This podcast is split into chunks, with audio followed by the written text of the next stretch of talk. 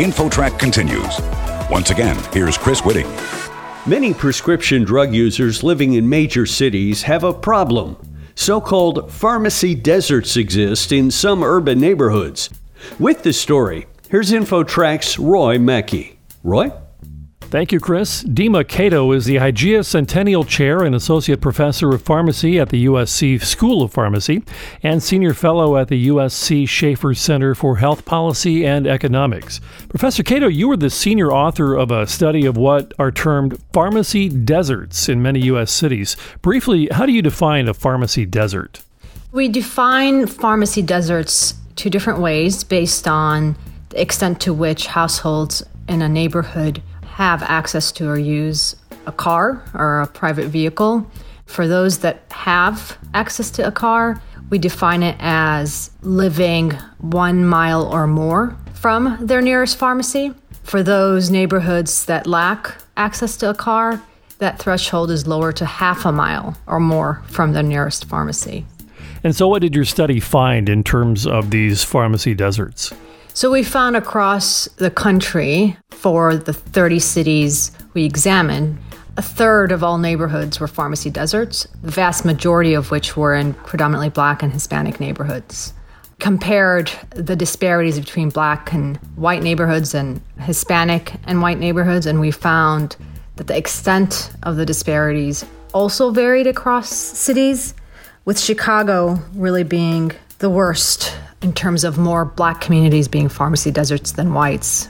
In Chicago, we found that more than a third of black neighborhoods were pharmacy deserts compared to just 1% of white neighborhoods. Is poverty the primary driving factor, do you think, or what are the reasons behind the existence of these pharmacy deserts?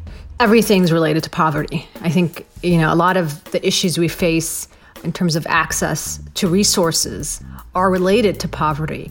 But we actually looked at and compared communities based on their racial ethnic composition within low income neighborhoods. And even when we do that, we find that it's worse in black neighborhoods. What that suggests is that it's not just about poverty, it's about segregation. And it's rooted in health policy. Our findings suggest in that most people in predominantly black and to a certain extent Hispanic neighborhoods are disproportionately publicly insured, so they have Medicare and Medicaid. And Medicare and Medicaid pay pharmacies less for prescription medications they dispense to Medicaid and Medicare patients when compared to private insurance. Private insurance pays the pharmacy more for those same prescriptions. So, what does that mean? That means pharmacies aren't really profitable in these neighborhoods. And that's become more of a concern with Medicaid managed care, playing a more important and significant role in Medicaid as well as Medicare. So that really leads to not just pharmacy deserts, it leads to pharmacies closing and then the problem worsening over time potentially.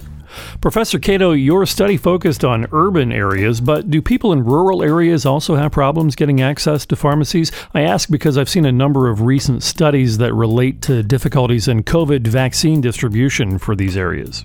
Yes, for sure. I think the problem affects many communities across the country, not just communities in cities.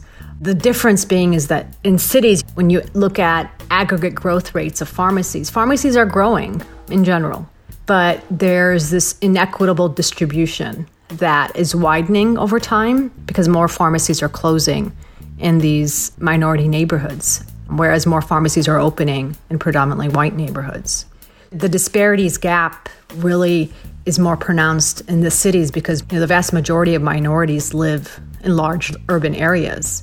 And it's for that reason, really, that we focus on the urban population. So, what ends up happening to the consumers in these underserved communities? Do they simply not fulfill their prescriptions, or, or what happens? So, that's a good question that we tried answering in a different study. People get used to, you know, living far away from a pharmacy. They take a bus, they make arrangements to have someone pick it up for them. But when it becomes a problem is when pharmacies close because it's usually unexpected and patients don't know when it's going to happen, so they don't know how to deal with it when it does happen. And we found that closures affect minority communities more than any other community. And when pharmacies close, it really impacts adherence. The vast majority of people delay filling up their medications or stop filling them at all. Which is a big problem, especially in neighborhoods that have even fewer pharmacies. We found that if you live in a neighborhood where there are multiple pharmacies accessible to you, it's not a problem when one pharmacy closes. But when you live in a pharmacy desert, it becomes a very serious issue that impacts adherence to medications and ultimately health outcomes.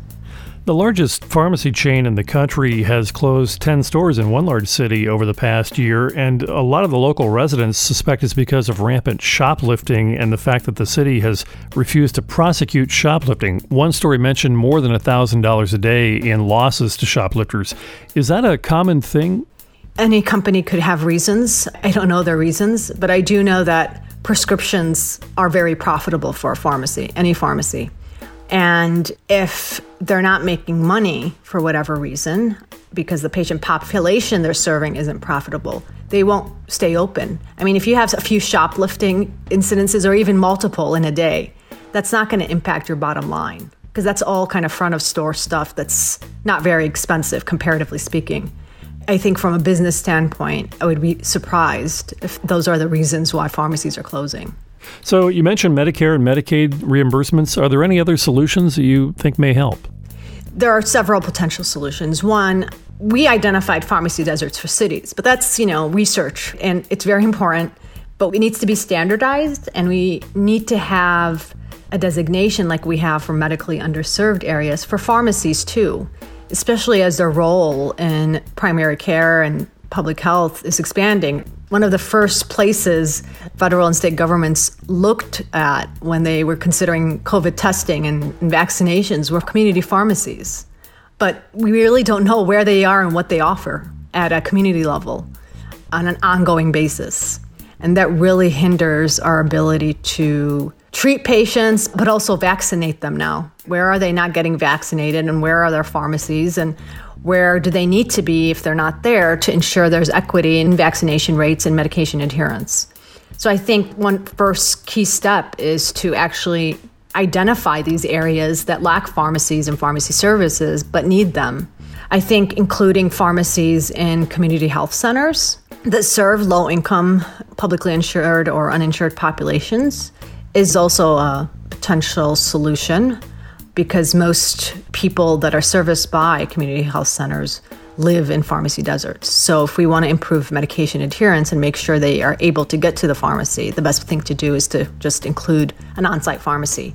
We found that many community health centers do not have an on site pharmacy.